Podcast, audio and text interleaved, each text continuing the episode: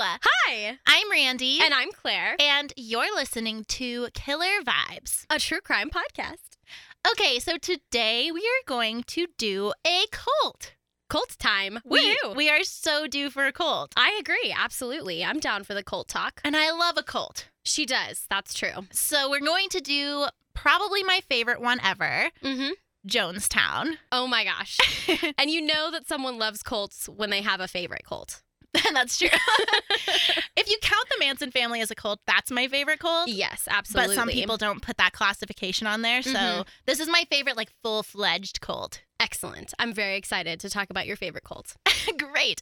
And if you know absolutely nothing about Jonestown, you've at least heard the phrase, don't drink the Kool Aid. True. And that's where this comes from. That's about this cult. Mhm. But if you do know everything there is to know about this case, just know that I'm leaving some stuff out just because this case is really in depth and there is so much information out there to consume. So much, yeah. So I would love if you maybe comment on the Instagram, like what's your favorite thing that I left out that you really wish I talked about, or Mhm. if you have a different opinion about something than me, totally put it on there. It's Yeah. Killer Vibes underscore KCSU FM. Perfect. And I mean, that kind of goes for like any of the really big cases that we cover, probably like Sans Ted Bundy. Right? That, was, a long in one. um, but yeah, if you guys ever want to talk to us about like something that we may have missed or are like, oh, did you hear about this or whatever, we'd love to talk to you guys about it. You know, just comment on the Instagram and maybe like the page and follow us on iTunes and stuff, and we'll definitely get back to you guys. We love having conversations with everybody. Excellent. So let's talk about Jonestown. Let's do it. First, let me tell you about the leader of the cult, Jim Jones. So, Jim Jones was born and raised in Indiana, and he was always really drawn to religion. So, he learned a lot about it growing up, and apparently, he was really into the kind of more extreme traditions in Christianity. Like, he really loved Pentecostals. Don't we all? Don't we all? I mean, honestly, they're really They're- interesting. They are. They're an interesting group of human beings, that's for sure. He was also a huge proponent of racial equality. And even like pre the 1970s, when all of this, all of Jonestown, you know, Uh-huh. blows up, he was like doing this in the 50s in Indianapolis. That's And really cool. some people say that he actually single handedly integrated Indianapolis. Interesting. okay. And he would go around to white businesses and talk to them about the benefits of integration and just be like, why are you against it? Well, well, that this is why you're wrong, but in like a nice kind of like preachery way. So people. Interesting. But yeah, so he had an interracial family. He adopted several non white children. And he called his family a rainbow family. So if you've ever heard that term, I think Jim Jones coined it, or maybe he was just saying it. I don't know. That's kind of cute, though. I like that. Yeah, and in fact, he and his wife were the first white couple in Indiana to adopt a black baby in 1961. Aw, that's really sweet. Yeah. Oh, you're making me like him. Oh, you you will totally like him until the end. Fabulous. Okay. Yeah, like before he becomes a full-fledged cult leader, he's like really progressive, Yeah. really on top of everything, a total social justice activist, Right. killing it, And that, literally. literally. Also, Jim Jones was a total Marxist, which I love because Karl Marx is one of my favorite sociologists ever. So, if you don't know anything about Marx, he was a sociologist who was famous for his ideas about capitalism in the most basic way I can possibly tell you about Marx, like in one sentence. He believed that if the working class and the ruling class dynamic continued, that everyone would realize they were being exploited and they would come together and they would have a revolution and then the society would just smoothly transition into communism. So he was like capitalism's to fail mm-hmm. and communism will be like the natural progression after that because then everyone would own the means of production and exploit exploitation wouldn't occur anymore and It's sort of like the perfect model of communism. Right, and he he- and he actually didn't really define communism a whole lot which is a lot of people kind of misunderstand marx he didn't he wasn't like this is communism ever. Right. So when people, you know, the whole red scare, you mentioned that a second ago Mhm. off off the recording. Um, and you know, comparing communist governments to Marx doesn't really make sense because he didn't even say what it was. Right. And a lot of the times you think about Soviet Russia is usually what comes to mind when you think about communism. And obviously that system failed. So most people associate communism as a failed system of government, when in reality, the ideal form of communism, like you said, hasn't uh, been officially defined by Marx or any other sort it's of just prominent never leader. occurred. Yeah, it's just never actually happened in full capacity. We can even look at like Finland or Sweden, who have very similar styles of government to what Marx was alluding to, but they haven't reached like full Marxism heights, if that makes sense. Because the reason we can kind of assume what Marx would think communism would look like is that his main problem with capitalism was that the the means of production was owned by a group and then the other people so like that was Mhm. the the bourgeoisies and then the Yeah. proletariat did not own any means of production yeah. so if you were to say that's the problem with capitalism and that's why it will fail, then it makes sense to say he probably thought communism would be where everyone equally owned the means of production so that exploitation was impossible. right. So that's where we kind of get that idea, and that hasn't ever occurred. So no. So then I haven't actually read the Communist Manifesto. So what does it actually like consist of if Marx has these ideas that aren't really communism but they are like what what is that about? So Marx did write the Communist Manifesto with another sociologist, but it really predicts it's more of a critique of capitalism and a prediction of communism than it is explicitly stating what communism is. Oh, okay. Yeah, I think that Marx was kind of on like the right track when it came to his idealisms, but I think that today there's just a lot of like human greed that exists in the world that would make that perfect sort of socialist eh, slash communist world exist, unfortunately. Maybe, okay, we'll talk about it because Jonestown Tried to do that. tried some communism and I think it could have maybe worked Mm-hmm. if some people weren't there. Didn't do the thing. that they did. Yeah. Okay. So in 1956, Jim Jones starts an independent congregation called the People's Temple. So it was a blend of evangelical Christianity, New Age spirituality, and radical social justice.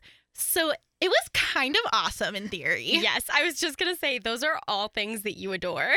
I do. I mean, I don't, I'm not religious at all, but I would have been able to look past that to join this group. I think you probably could have been manipulated into oh, totally. the religious I aspects the of reason it. I love cults is I could see myself falling for a cult so easily. so easily. I love it. I love a charismatic like person who has great ideas. so funny. Oh my goodness. So in 1965, the People's Temple moved from Indiana to a small agricultural town about 200 miles north of San Francisco. By the way, on the topic of San Francisco, in the Golden State Killer episode, I definitely just interchange Sacramento, San Francisco. There might be like a San Diego in there, Maybe. probably. So sorry about that. the Golden State Killer, all of the Golden State. the whole Golden State. exactly. Yeah. So Jonestown, though, is San Francisco. Sweet. At least we know that for. Yeah. so the People's Temple had two main belief systems. There were members who were either, and this would be me, either atheist or agnostic who were inspired to join because of the socialist aspects of the group. And then there were members who were very traditionally Christian who felt called to promote social activism. So basically, everyone in the group wanted equality, but some were more leaning towards like literal socialism, and some were more motivated by just like social equality in terms of race and income and Right. gender and stuff like that Right. but they came together regardless because the People's Temple was really at its core about promoting social equality. Like it was almost more that than it was religious. At least that's how it started. Yes. it went in a different direction later. Yeah. So, one of the guiding beliefs of the People's Temple was liberation theology, which, surprise, surprise, Marx wrote about a lot. Hmm. and this is the belief that you should use your religion to aid people suffering from social inequality by exposing the socioeconomic structures that cause the inequality as sinful. It's really popular among Roman Catholics, especially in Latin America, and kind of popular in Catholicism in general because that that whole religion is known for like doing stuff. Yes. It's like not all talk, but particularly in Latin America, the Roman Catholics were all about this, Mhm. which partly explains why the People's Temple ends up in Guyana, but we'll get to that later. absolutely. So, a very, very basic definition of liberation theology would be Christianity, but in the context of social activism. Yes. So yeah. So, do you know about this from your Catholic Yeah. upbringing? Yeah, so that's interesting because I've never heard of it called social Liberation, liberation. theology. Yeah, yeah, yeah. Um, but we just everyone basically had you were obligated to not only be someone of faith, you also had to go out and do good works and they had to be tied together. Like you couldn't just exist on this planet and believe in the Bible and in God and whatever. You had to like do things. You couldn't just say, "Oh yeah, I love Jesus," and then just expect to go to heaven. You had to do things and be active in your community and give back to people, especially if you were a person of means. But then again, there's also this hypocrisy with that because the Catholic Church, especially um, during the Middle Ages and up into the um, mid 1600s, when England really became Protestant under Elizabeth I, you see this entire reign of the Catholic Church and they rule over everyone, and there's just this pile of riches that they sit on top of. So that was something that was a little backwards. Um, but yeah, most of the time, at least in the modern day church, social activism is very highly supported and you have to go and do shit. so, so yeah. But you know, I'm I'm I'm slightly over Catholicism at the moment. It's just kind of Yes, Claire had a fun time at Easter, and Yeah. now she's I didn't we're bring we're pulling her to the dark side, you guys. yeah, it was so funny. I like texted Randy and I said I didn't have a fun time at mass today because um the priest during his homily, which is like the little moment where he talks about the the reading or whatever for 20 minutes and he said something really misogynistic and it bothered me quite a bit and I was like I don't like that at all. yeah, it was just something really rude about women being impatient and not being able to like handle things and he was talking about Mary Magdalene when she found out that Christ's body wasn't in the tomb anymore. She like ran back and he tried to like cover his tracks being like, "Oh, well she was the first evangelical." I was like, "You're so full of it." After he was rude about it. yeah i was like you're so what the hell and uh, it just made me really angry and um, yeah and then randy responded to my text message after i explained all of that and she was like we have a seat for you yeah. like over here your butt's halfway free. in it. yeah Sit so- all the way down, Claire. Sit yeah, so down over I'm, here. I'm pretty much sitting all the way down right now. it was not a great time. But yeah, the one thing that I really like about the Catholic Church is the social activism, at least for the modern day church anyway. right. And you might need to help me with this one too, because I don't know anything about religion. Okay. So another guiding belief was apostolic so- socialism. Okay. Apostolic, yeah. Apostolic socialism, Okay. which, if I'm understanding correctly, Jim Jones made up. Okay. I mean, I've never heard of that before. Okay. So So it was his way of using the Bible to not justify necessarily, but like promote communism and socialism. So in one of his 1973 sermons, he said, my desire is to see a perfect utopia based on nonviolence, based on apostolic socialism, as it was on the day of Pentecost when they had all things in common. So he's basically like using this story from the Bible that I don't know. So sorry. So maybe Claire does. Um, to say that we should live like them, where there's like no barriers. It's like total equality. We all have the same stuff. Does this? Do you have anything to add? No, I think or did he just make this up? so I don't know much about Pentecost. That's um, sort of like a more older Jewish tradition. I'm pretty sure. Um, well, what I was reading said that it was a story from the New Testament. oh, really? Yeah. Yeah. So a lot of the things that happen in the New Testament are actually traditional Jewish rituals because Christ was Jewish, and um, so I don't know much about Pentecost. I know I've, I've heard of the word, but I know that there are there's a lot of stories in the Bible in the New Testament about preaching about equality and everyone here is equal and you know blessed are the peacemakers and stuff like that. So it was so I understand where Jim Jones is coming from because there is a lot of equality preached in the Bible and Christians have taken that and said, "Oh, well, it's equality among Christian people." Equality for this person, but yes, not that but one. not the non-Christian people. When in reality, I'm pretty sure that that wasn't a stipulation. but um, yeah, there were there are a lot of moments where Christ would preach about joining together and being together, especially about children. He would advocate for youth and saying, "You guys are the future," and um, you know, we have to raise kids upright to be strong and independent people and to spread the word and stuff like that. So, yeah, um, I mean, there's like the communion of saints. It's like a communion of people. So big groups that work together for social justice and social equality. Cool. Sorry, I couldn't really provide any context for that. I actually feel really dumb when it comes to that topic. Yeah, and I may be completely wrong about that Pentecost stuff, so we'll see. well, it's fine. What we need to know is that Jim Jones would would constantly talk about this idea of apostolic apostolic apostolic Apostle. apostolic socialism. Okay. it was a guiding belief of the People's Temple, which was essentially just well, in this story of the Bible, these people had total equality. They all had everything the same. So Mhm. we should too. So we should do that. just like you, essentially just Mhm. using the Bible to be like, this is why socialism's great. Yeah.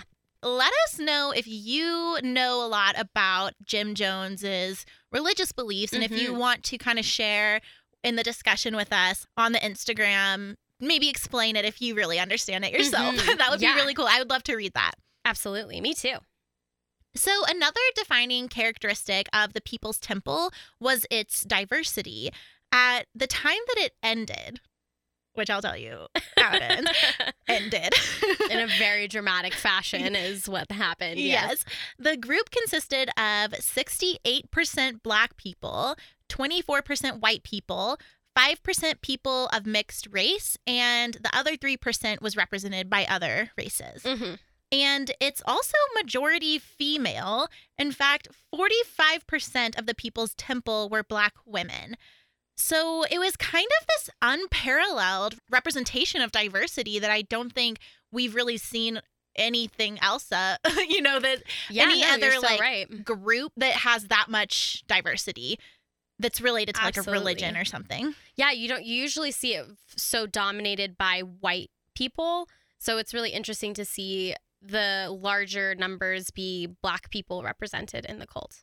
Right. And you may be wondering how does a white man from Indiana appeal to all these people? Mm-hmm. But when you consider the backdrop of the People's Temple, it is it kind of makes sense. So as his congregation was growing, so was the civil rights movement, so was the women's rights movement, and Jim Jones was like, "Hey, come over here. We have a place where you can practice your like traditional conservative Christian values, but we're putting this very big activism spin on it and we're all radical. And really, I think what the People's Temple offered was this really cool way to be an activist and this really cool platform that didn't really exist anywhere else. And when I think about the civil rights movement, I think about the dichotomy between Martin Luther King Jr. and Malcolm X. And I think that for people who maybe fell in the middle of that, that the People's Temple would have offered this really cool thing for them Right. of we'll be really polite Christians. We're going to show up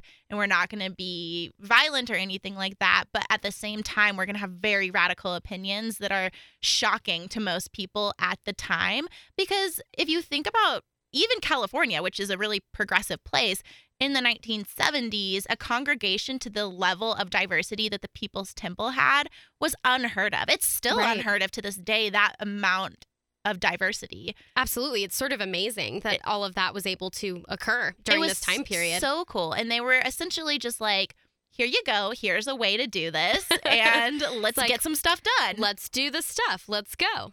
I love it. Me too. the People's Temple really embodied all of this. They were all about activism and equality. At a moment's notice, they could essentially just produce hundreds of people, whether it was maybe someone needed them to hang up flyers for a cause. Here's a hundred people of the People's Temple to help Mhm. you. Maybe they needed support at a protest, like, here you go. Here's Right. tons of people who will do what you want in this like really cool way. And they weren't even just about activism in a protest way. They also opened homes for foster children, for people with disabilities. They were really involved in helping elderly people. And they would even provide like food and housing for members who couldn't afford to live on their own and like also be really active in the People's Temple. So it was just really cool. and when they were still in California and doing all this great activism work, they garnered the support of people like Angela Davis, who came here a couple of years ago. She yes, was she amazing. did. Yeah. Harvey Milk, um, the Black Panthers, all of these icons of social justice were like, dang, Jim Jones is really awesome. Mhm. and like, look what he's created. And I don't blame them. Again, I would have thought the exact same thing. In an article about why the People's Temple was so successful in California, a journalist named David Talbot wrote Jones could be counted on to deliver busloads of obedient, well dressed disciples to demonstrations, campaign rallies, and political precincts. So, kind of like what I was saying, it was like, here, we'll be really polite Christians, so you'll listen to us. hmm It's exactly what he did in Indianapolis Yeah. with the integration stuff. It's like we're going to show up dressed really nicely and we'll have a conversation face to face, but it's going to be about something that is radical in its own way. And you're going to sit down with us and listen to what we have to say because of the way we're presenting the information. It's really effective. I think it's genius. It's really, really cool. And I think that more so than just it being effective and it being this really cool way of doing things that not a lot of people were doing, it provided people with like a here, you want to be supportive of this, here's how you can do that. Where you didn't have to organize things on your own. You didn't have to figure all of that out. Like you just joined this group and they were like producing social activists. They were like, yeah. go here, go there, do this, do that. And everyone was very I don't even I just I I want to be in it at this time. Like that's so cool. When it was really active and like doing good stuff. Yeah, absolutely. the People's Temple was like really getting some stuff done in that decade. And then 1977 comes Total shift. and we'll tell you about the downfall of Jim Jones and the downfall of the People's Temple in part 2. Excellent. I'm so excited. Thanks, Thanks for for listening. listening. Bye.